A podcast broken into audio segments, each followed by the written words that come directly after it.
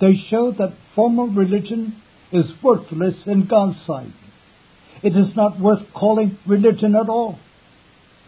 Here, lastly, what our Lord Jesus Christ says.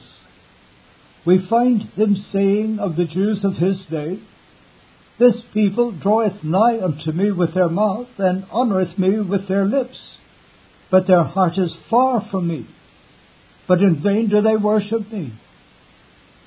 Matthew 15, verse 8. We see him repeatedly denouncing the formalism and hypocrisy of the scribes and Pharisees and warning his disciples against it. Eight times in one chapter. Matthew 23:13 he says to them, Woe unto you scribes and Pharisees, hypocrites! For sinners of the worst description he always had a word of kindness and held up to them an open door. But formalism, he would have us know, is a desperate disease and must be exposed in the severest language. To the eye of an ignorant man, a formalist may seem to have a very decent quantity of religion, though not perhaps of the best quality. In the eye of Christ, however, the case is very different. In his sight, formality is no religion at all. What shall we say to these testimonies of Scripture? It would be easy to add to them. They do not stand alone. If words mean anything, they are clear warning to all who profess and call themselves Christians. They teach us plainly that as we dread sin and avoid sin, so we ought to dread formality and avoid formality.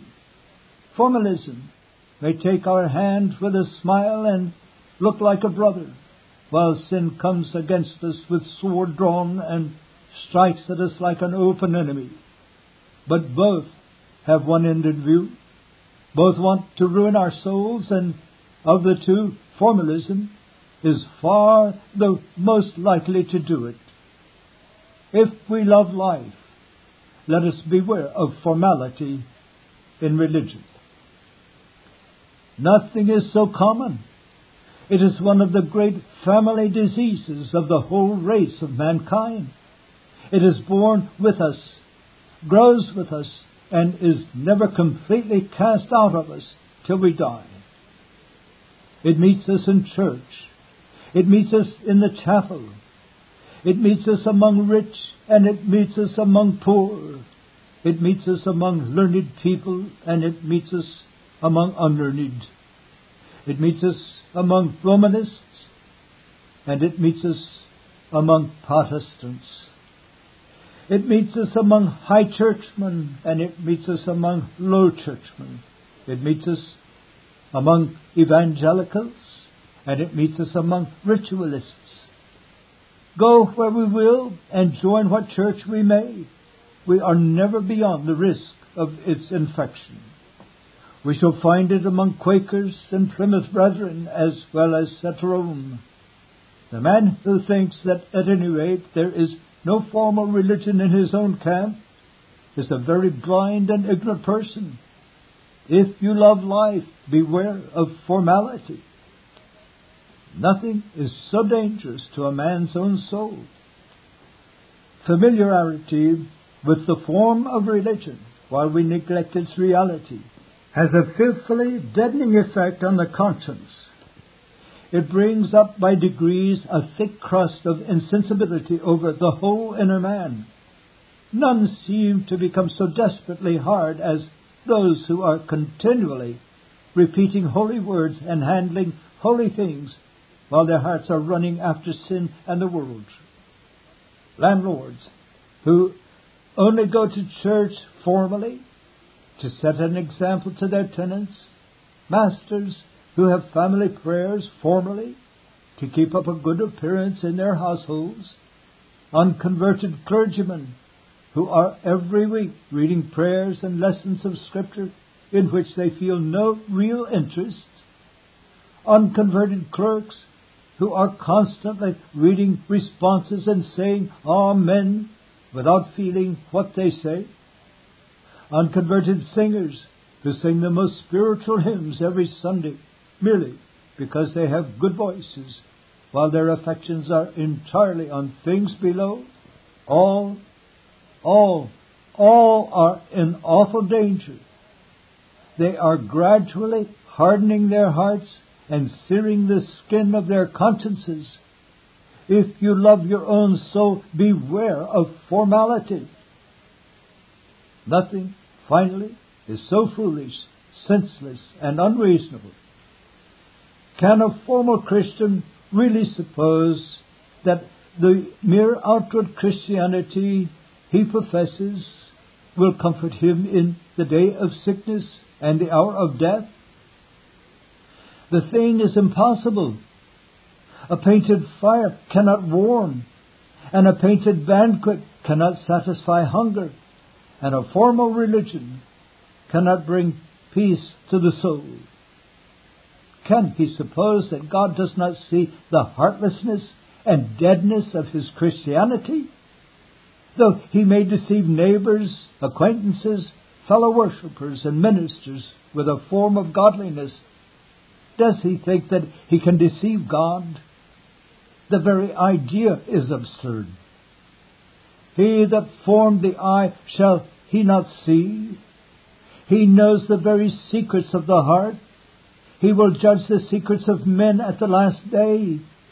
He who said to each angel of the seven churches, I know thy works, is not changed. He who said to the man without the wedding garment, Friend, how camest thou in hither?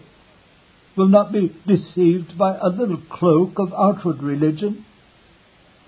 If you would not be put to shame at the last day, once more I say, beware of formality. Psalm 90, verse 9, Romans 2, verse 16, Revelation 2, verse 2, Matthew 22, verse 11. 2.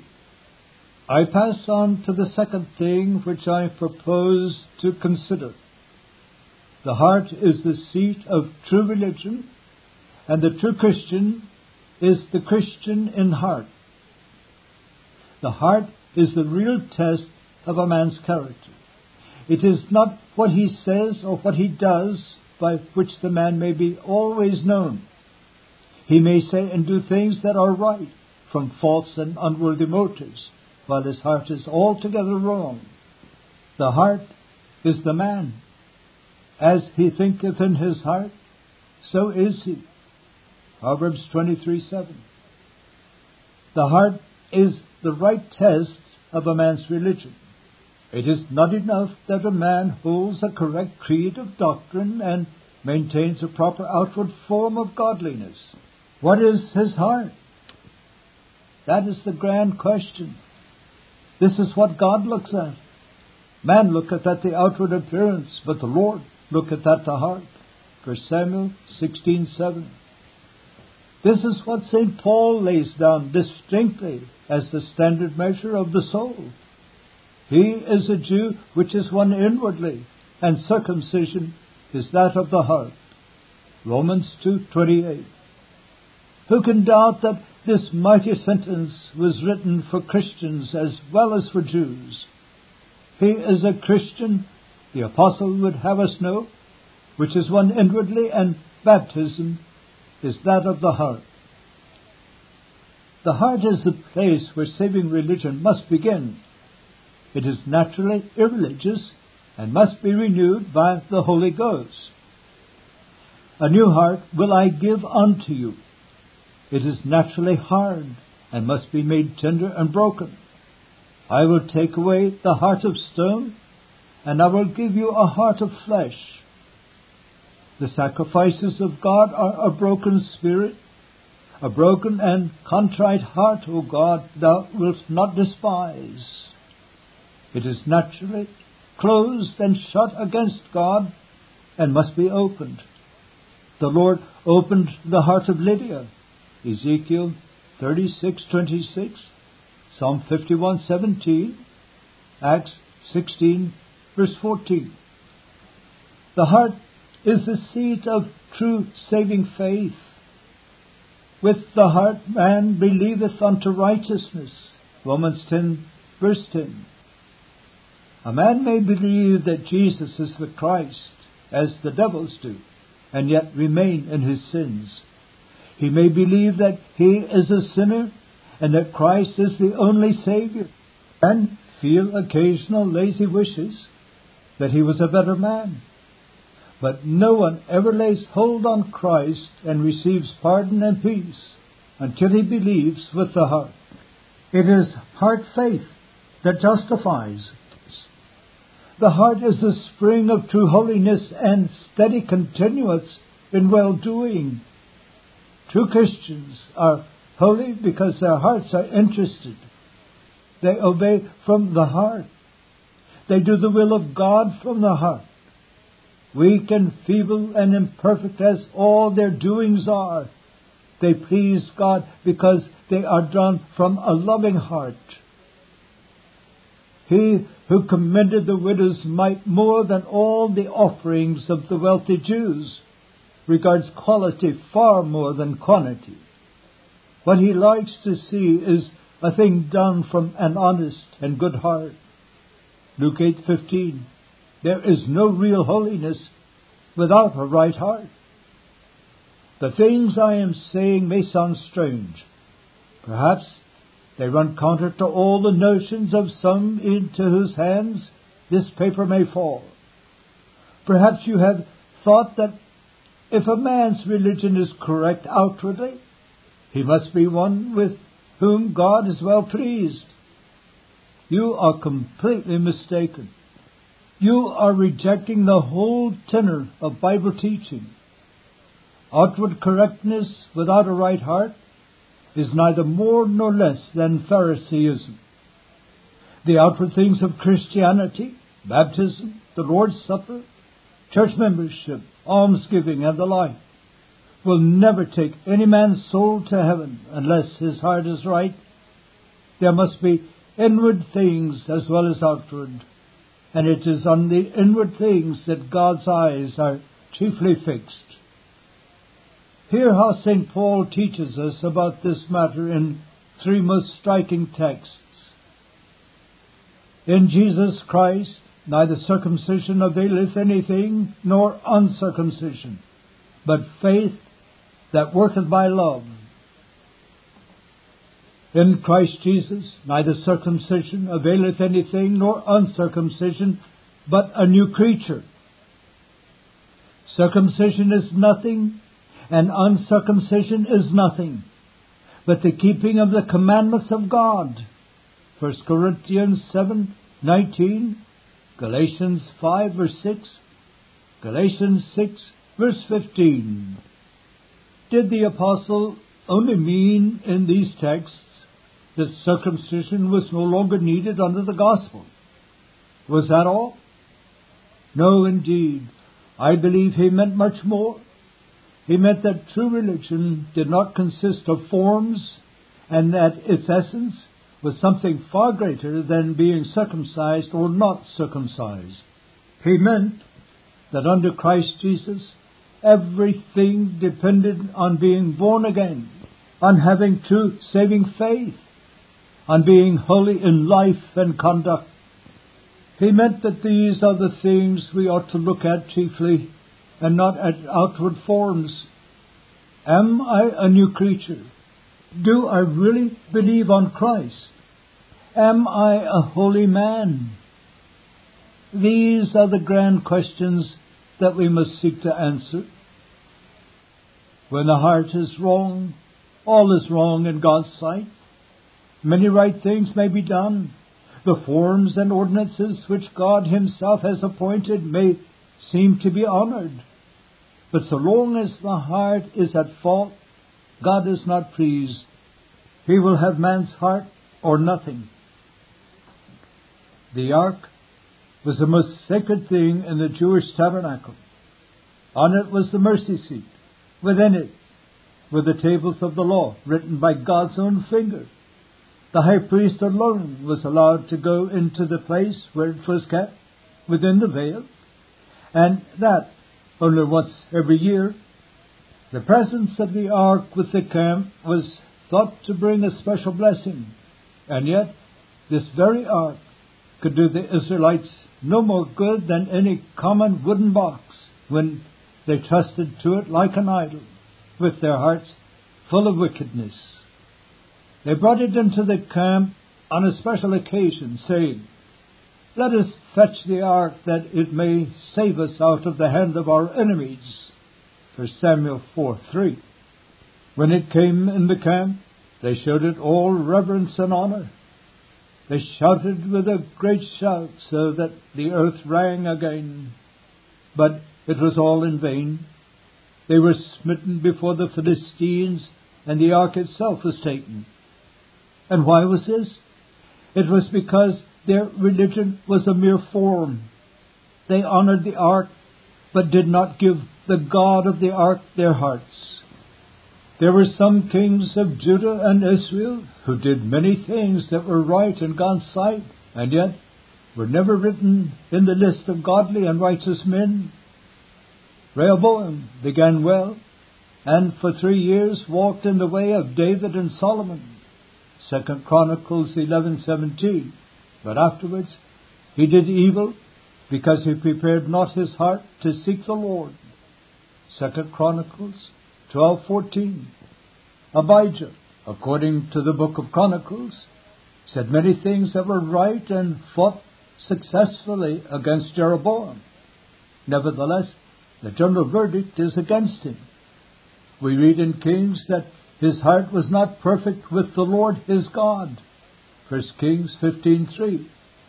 Amaziah, we are expressly told, did that which was right in the sight of the Lord, but not with a perfect heart. 2 Chronicles 25:2. Jehu, king of Israel, was raised up by God's command to put down idolatry. He was a man of special zeal in doing God's work, but unhappily it is written of him, he took no heed to walk in the law of the Lord God of Israel with all his heart, for he departed not from the sins of Jeroboam, which made Israel to sin. 2 Kings 10:31. In short, one general remark applies to all these kings. They were all wrong inwardly, they were rotten at heart. There are places of worship in England at this very day where all the outward things of religion are done to perfection. The building is beautiful. The service is beautiful. The singing is beautiful. The forms of devotion are beautiful. There is everything to gratify the senses. Eye and ear and natural sentimentality are all pleased. But all this time, God is not pleased. One thing is lacking, and the want of that one thing spoils all. What is that one thing? It is heart. God sees under all this fair outward show the form of religion put in the place of the substance, and when he sees that, he is displeased. He sees nothing with an eye of favor in the building, the service, the minister, or the people. If he does not see converted, renewed, broken, penitent hearts, bowed heads, bended knees, loud amens, crossed hands, faces turned to the east, all, all or nothing at God's sight without right hearts. When the heart is right, God can look over many things that are defective. There may be faults in judgment and infirmities in practice. There may be many deviations from the best course in the outward things of religion. But if the heart is sound in the main, God is not extreme to mark that which is amiss. He is merciful and gracious, and will pardon much that is imperfect when he sees a true heart and a single eye. Jehoshaphat and Asa were kings of Judah who were defective in many things. Jehoshaphat was a timid, irresolute man who did not know how to say no and joined affinity with Ahab the wickedest king that ever reigned over Israel. Asa was an unstable man who at one time trusted in the king of Syria more than in God, and at another time was wroth with God's prophet for rebuking him. Second Chronicles 16:10. Yet both of them had one great redeeming point in their characters. With all their faults, they had right hearts. The Passover kept by Hezekiah was one at which there were many irregularities. The proper forms were not observed by many. They ate the Passover otherwise than the commandment ordered. But they did it with true and honest hearts. And we read that Hezekiah prayed for them, saying, The good Lord pardon every one that prepareth his heart to seek God, though he be not cleansed according to the purification of the sanctuary. And the Lord hearkened to Hezekiah and healed the people. Second Chronicles 30, verse 20. The Passover, kept by Josiah, must have been far smaller and worse attended than scores of Passovers in the days of David and Solomon, or even in the reign of Jehoshaphat and Hezekiah. How then can we account for the strong language used in Scripture about it? There was no Passover like to that kept in Israel from the days of Samuel the prophet, neither did all the kings of Israel keep such a Passover as Josiah kept and the priests and the Levites, and all Judah and Jerusalem that were present. Second Chronicles 35:18. There is but one explanation. There never was a Passover at which the hearts of the worshippers were so truly in the feast. The Lord does not look at the quantity of worshippers so much as the quality. The glory of Josiah's Passover was the state of people's hearts. There are many assemblies of Christian worshippers on earth at this very day in which there is literally nothing to attract the natural man. They meet in miserable, dirty chapels, so called, or in wretched upper rooms and cellars. They sing unmusically. They hear feeble prayers and more feeble sermons, and yet the Holy Ghost is often in the midst of them. Sinners are often converted in them, and the kingdom of God prospers far more than in any Roman Catholic cathedral or than in many gorgeous Protestant churches. How is this? How can it be explained? The cause is simply this that in these humble assemblies Heart religion is taught and held. Hard work is aimed at. Hard work is honored. And the consequences that God is pleased and grants His blessing. I leave this part of my subject here. I ask men to weigh well the things that I have been saying. I believe that they will bear examination and are all true.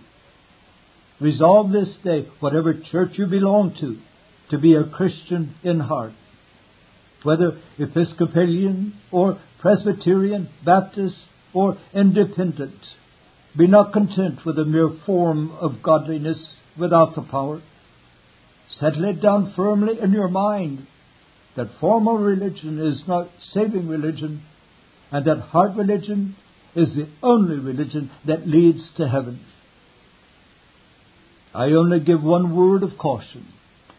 Do not suppose, because formal religion will not save, that forms of religion are of no use at all. Beware of any such senseless extreme. The misuse of a thing is no argument against the right use of it. The blind idolatry of forms which prevails in some quarters is no reason why you should throw all forms aside. The ark when made an idol of by Israel and put in the place of God, was unable to save them from the Philistines. And yet the same ark, when irreverently and profanely handled, brought death on Uzzah.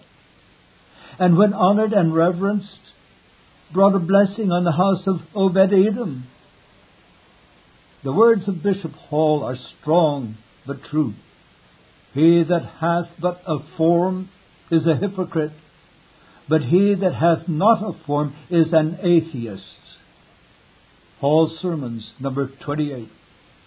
Forms cannot save us, but they are not therefore to be despised. A lantern is not a man's home, and yet it is a help to a man if he travels towards his home in a dark night. Use the forms of Christianity diligently, and you will find them a blessing. Only remember, in all your use of forms, the great principle that the first thing in religion is the state of the heart. 3. I come now to the last thing which I propose to consider. I said that true religion must never expect to be popular. It will not have the praise of man, but of God. I dare not turn away from this part of my subject, however painful it may be. Anxious as I am to commend heart religion to everyone who reads this paper, I will not try to conceal what heart religion entails. I will not gain a recruit for my master's army under false pretenses. I will not promise anything which the Scripture does not warrant. The words of St. Paul are clear and unmistakable. Heart religion is a religion whose praise is not of men but of God. Romans 2:29 God's truth and scriptural Christianity are never really popular. They never have been. They never will be as long as the world stands. No one can calmly consider what human nature is as described in the Bible and reasonably expect anything else. As long as man is what man is, the majority of mankind will always like a religion of form far better than a religion of heart. Formal religion just suits an unenlightened conscience. Some religion a man will have, atheism and downright infidelity, as a general rule, are never very popular. But a man must have a religion which does not require much, trouble his heart much, interfere with his sins much, Formal Christianity satisfies him. It seems the very thing that he wants. Formal religion gratifies the secret self righteousness of man. We are all of us more or less Pharisees. We all naturally cling to the idea that the way to be saved is to do so many things and go through so many religious observances and that at last we shall get to heaven. Formalism meets us here. It seems to show us a way by which we can make our own peace with God. Formal religion pleases the natural indolence of man. It attaches an excessive importance to that which is the easiest part of Christianity, the shell and the form. Man likes this. He hates trouble in religion. He wants something which will not meddle with his conscience and inner life. Only leave conscience alone, and, like Herod, he will do many things. Formalism seems to open a wider gate and a more easy way to heaven. Mark 6:20. Facts speak louder than assertions. Facts are stubborn things. Look over the history of religion in every age of the world and observe what has always been popular. Look at the history of Israel from the beginning of Exodus to the end of the Acts of the Apostles and see what has always found favor. Formalism was one main sin against which the Old Testament prophets were continually protesting. Formalism was the great plague which had overspread the Jews when our Lord Jesus Christ came into the world. Look at the history of the Church of Christ after the days of the apostles. How soon formalism ate out the life and vitality of the primitive Christians. Look at the Middle Ages as they are called. Formalism so completely covered the face of Christendom that the gospel lay as one dead. Look lastly at the history of Protestant churches in the last three centuries. How few are the places where religion is a living thing. How many are the countries where Protestantism is nothing more than a form? There is no getting over these things. They speak with a voice of thunder. They all show that formal religion is a popular thing. It has the praise of man. But why should we look at facts in history? Why should we not look at facts under our own eyes and by our own doors?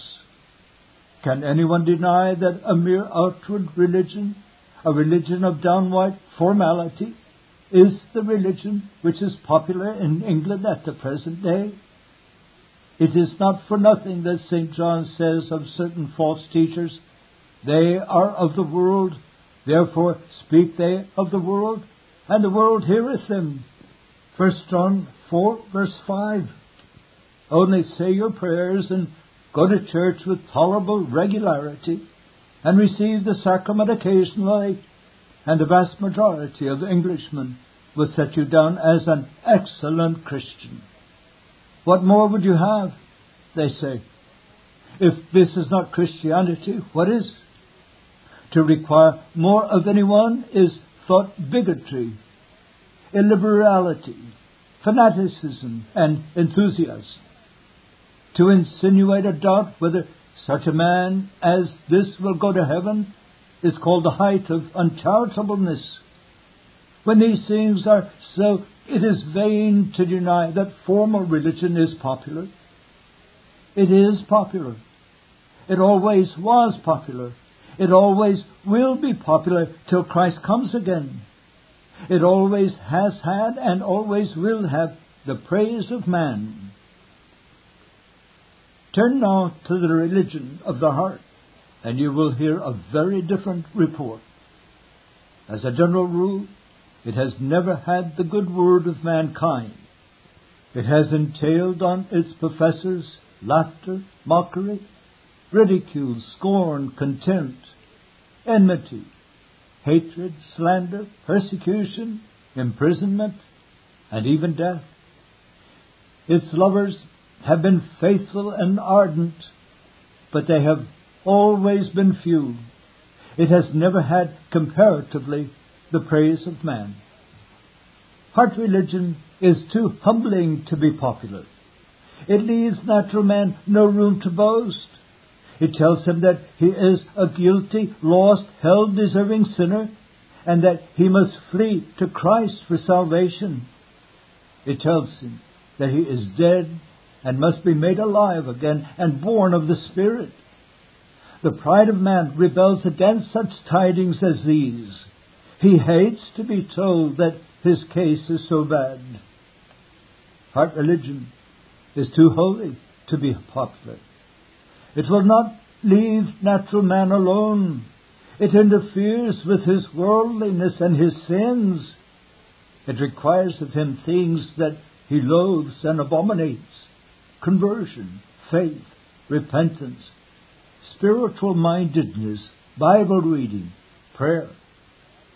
It bids him give up many things that he loves and clings to and cannot make up his mind to lay aside. It would be strange indeed if he liked it.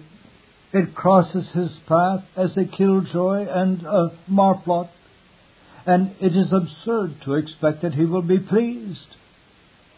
Was heart religion popular in Old Testament times? We find David complaining, They that sit in the gate speak against me, and I was the song of the drunkards. Psalm 69:12 we find the prophets persecuted and ill treated because they preached against sin and required men to give their hearts to God. Elijah, Micaiah, Jeremiah, Amos are all cases in point. To formalism and ceremonialism, the Jews never seem to have made objection. What they did dislike was serving God with their hearts. Was heart religion popular in New Testament times? The whole history of our Lord Jesus Christ's ministry and the lives of his apostles are a sufficient answer. The scribes and Pharisees would have willingly received a Messiah who encouraged formalism and a gospel which exalted ceremonialism. But they could not tolerate a religion of which the first principles were humiliation and sanctification of heart.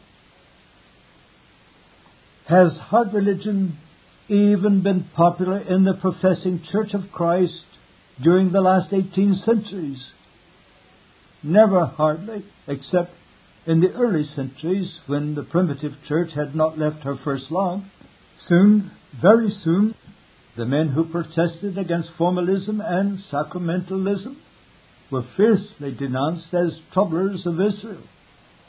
Long before the Reformation, things came to this pass that anyone who cried up heart holiness and cried down formality was treated as a common enemy. He was either silenced, excommunicated, imprisoned, or put to death like John Huss.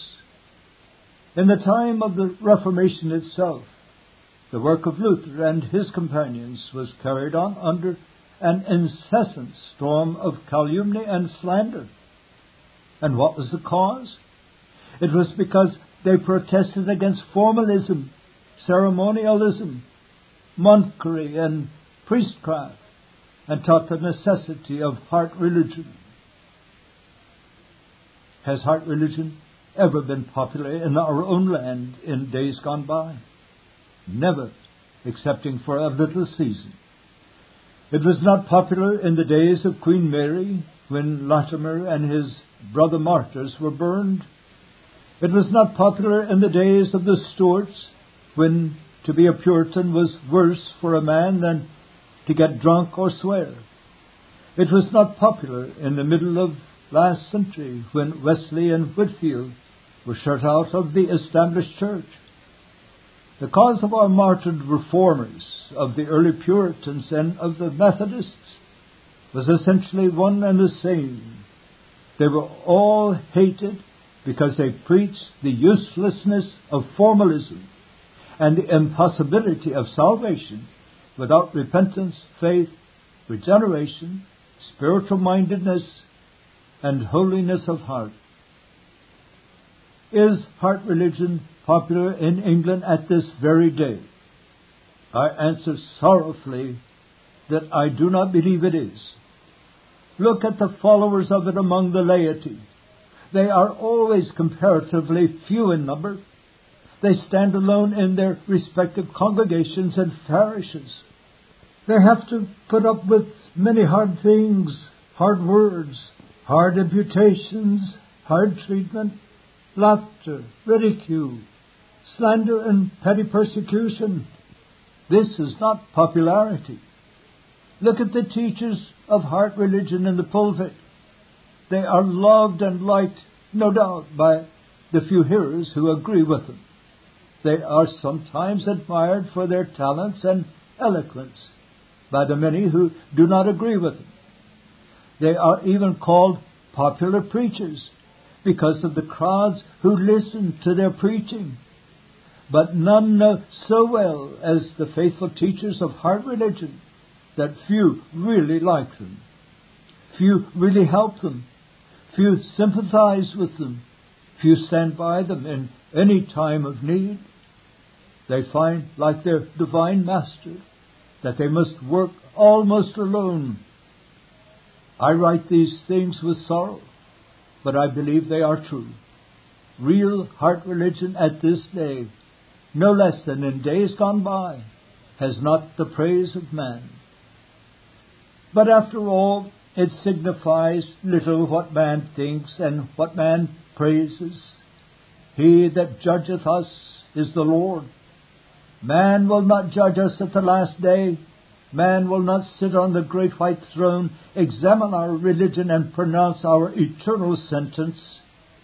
Those only whom God commends will be commended at the bar of Christ. Here lies the value and glory of heart religion. It may not have the praise of man, but it has the praise of God. God approves and honors heart religion in the life that now is. He looks down from heaven and reads the hearts of all the children of men. Wherever he sees heart repentance for sin, heart faith in Christ, heart holiness of life, heart love to his Son, his law, his will, and his word. Wherever God sees these things, he is well pleased. He writes a book of remembrance for that man, however poor and unlearned he may be. He gives his angels special charge over him. He maintains in him the work of grace and gives him daily supplies of peace, hope, and strength. He regards him as a member of his own dear son, as one who is witnessing for the truth, as his son did. Weak as the man's heart may seem to himself, it is the living sacrifice which God loves, and the heart which he has solemnly declared he will not despise. Such praise is worth more than the praise of man. God will proclaim his approval of heart religion before the assembled world at the last day. He will command his angels to gather together his saints from every part of the globe into one glorious company. He will raise the dead and change the living and place them at the right hand of his beloved Son's throne. Then all that have served Christ with the heart shall hear him say, Come, ye blessed of my Father, inherit the kingdom prepared for you from the foundation of the world. You were faithful over few things, and I will make you rulers over many things. Enter into the joy of your Lord. Ye confess me before men, and I will confess you before my Father and his holy angels. Ye are they who continued with me in my temptations, and I appoint unto you a kingdom as my Father hath appointed unto me. Matthew 25, 21 to 34, Luke 12, verse 8, Luke 22, verses 28 and 29. These words will be addressed to none but those who have given Christ their hearts. They will not be addressed to the formalist, the hypocrite, the wicked, and the ungodly. They will indeed stand by and see the fruits of heart religion, but they will not eat of them. We shall never know the full value of heart religion until the last day. Then and only then we shall fully understand how much better it is to have the praise of God than the praise of man. If you take up heart religion, I cannot promise you the praise of man. Pardon, peace, hope, guidance, comfort, consolation, grace according to your need, strength according to your day, joy, which the world can neither give nor take away. All this I can boldly promise to the man who comes to Christ and serves him with his heart. But I cannot promise him that his religion will be popular with man.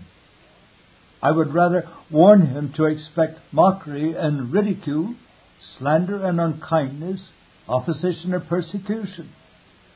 There is a cross belonging to heart religion, and we must be content to carry it. Through much tribulation, we must enter the kingdom. All that will live godly in Christ Jesus shall suffer persecution. Acts 14:22, 2 Timothy 3:12. But if the world hates you, God will love you. If the world forsakes you, Christ has promised that he will never forsake and never fail. Whatever you may lose by hard religion, be sure that the praise of God will make up for all. And now I close this paper with three plain words of application. I want it to strike and stick to the conscience of everyone into whose hands it falls. May God make it a blessing to many a soul both in time and eternity. One, in the first place, is your religion a matter of form and not of heart? Answer this question honestly and as in the sight of God. If it is, consider solemnly the immense danger in which you stand. You have got nothing to comfort your soul in the day of trial, nothing to give you hope on your deathbed, nothing to save you at the last day. Formal religion never took any man to heaven. Like base metal, it will not stand the fire. Continuing in your present state, you are in imminent peril of being lost forever. I earnestly beseech you this day to know your dangers, to open your eyes and repent. This Reformation audio track is a production of Still Waters Revival Books. SWRB makes thousands of classic Reformation resources available, free and for sale, in audio, video, and printed formats. Our many free resources, as well as our complete mail order catalog, containing thousands of classic and contemporary Puritan and Reformed books, tapes, and videos at great discounts, is on the web at www.swrb.com. We can also be reached by email at swrb at swrb.com, by phone at 780 450 3730 by fax at 780-468-1096 or by mail at 4710-37A Avenue, Edmonton, that's E-D-M-O-N-T-O-N, Alberta, abbreviated capital A, capital B, Canada, T6L3T5. You may also request a free printed catalog. And remember that John Calvin in defending the Reformation's regulative principle of worship, or what is sometimes called the scriptural law of worship, commenting on the words of God, which I commanded them not, neither came into my heart, from his commentary on Jeremiah 7:31, writes, God here cuts off from men every occasion for making evasions, since he condemns by this one phrase, I have not commanded them, whatever the Jews devised. There is then no other argument needed to condemn superstitions than that they are not commanded by God. For when men allow themselves to worship God according to their own fancies, and attend not to His commands, they pervert true religion. And if this principle was adopted by the papists, all those fictitious modes of worship in which they absurdly exercise themselves would fall to the ground. It is indeed a horrible thing for the papists to seek to discharge their duties towards God by performing their own superstitions. There is an immense number of them, as it is well known, and as it manifestly appears. Were they to admit this principle, that we cannot rightly worship God except by obeying His word, they would be delivered from their deep abyss of error.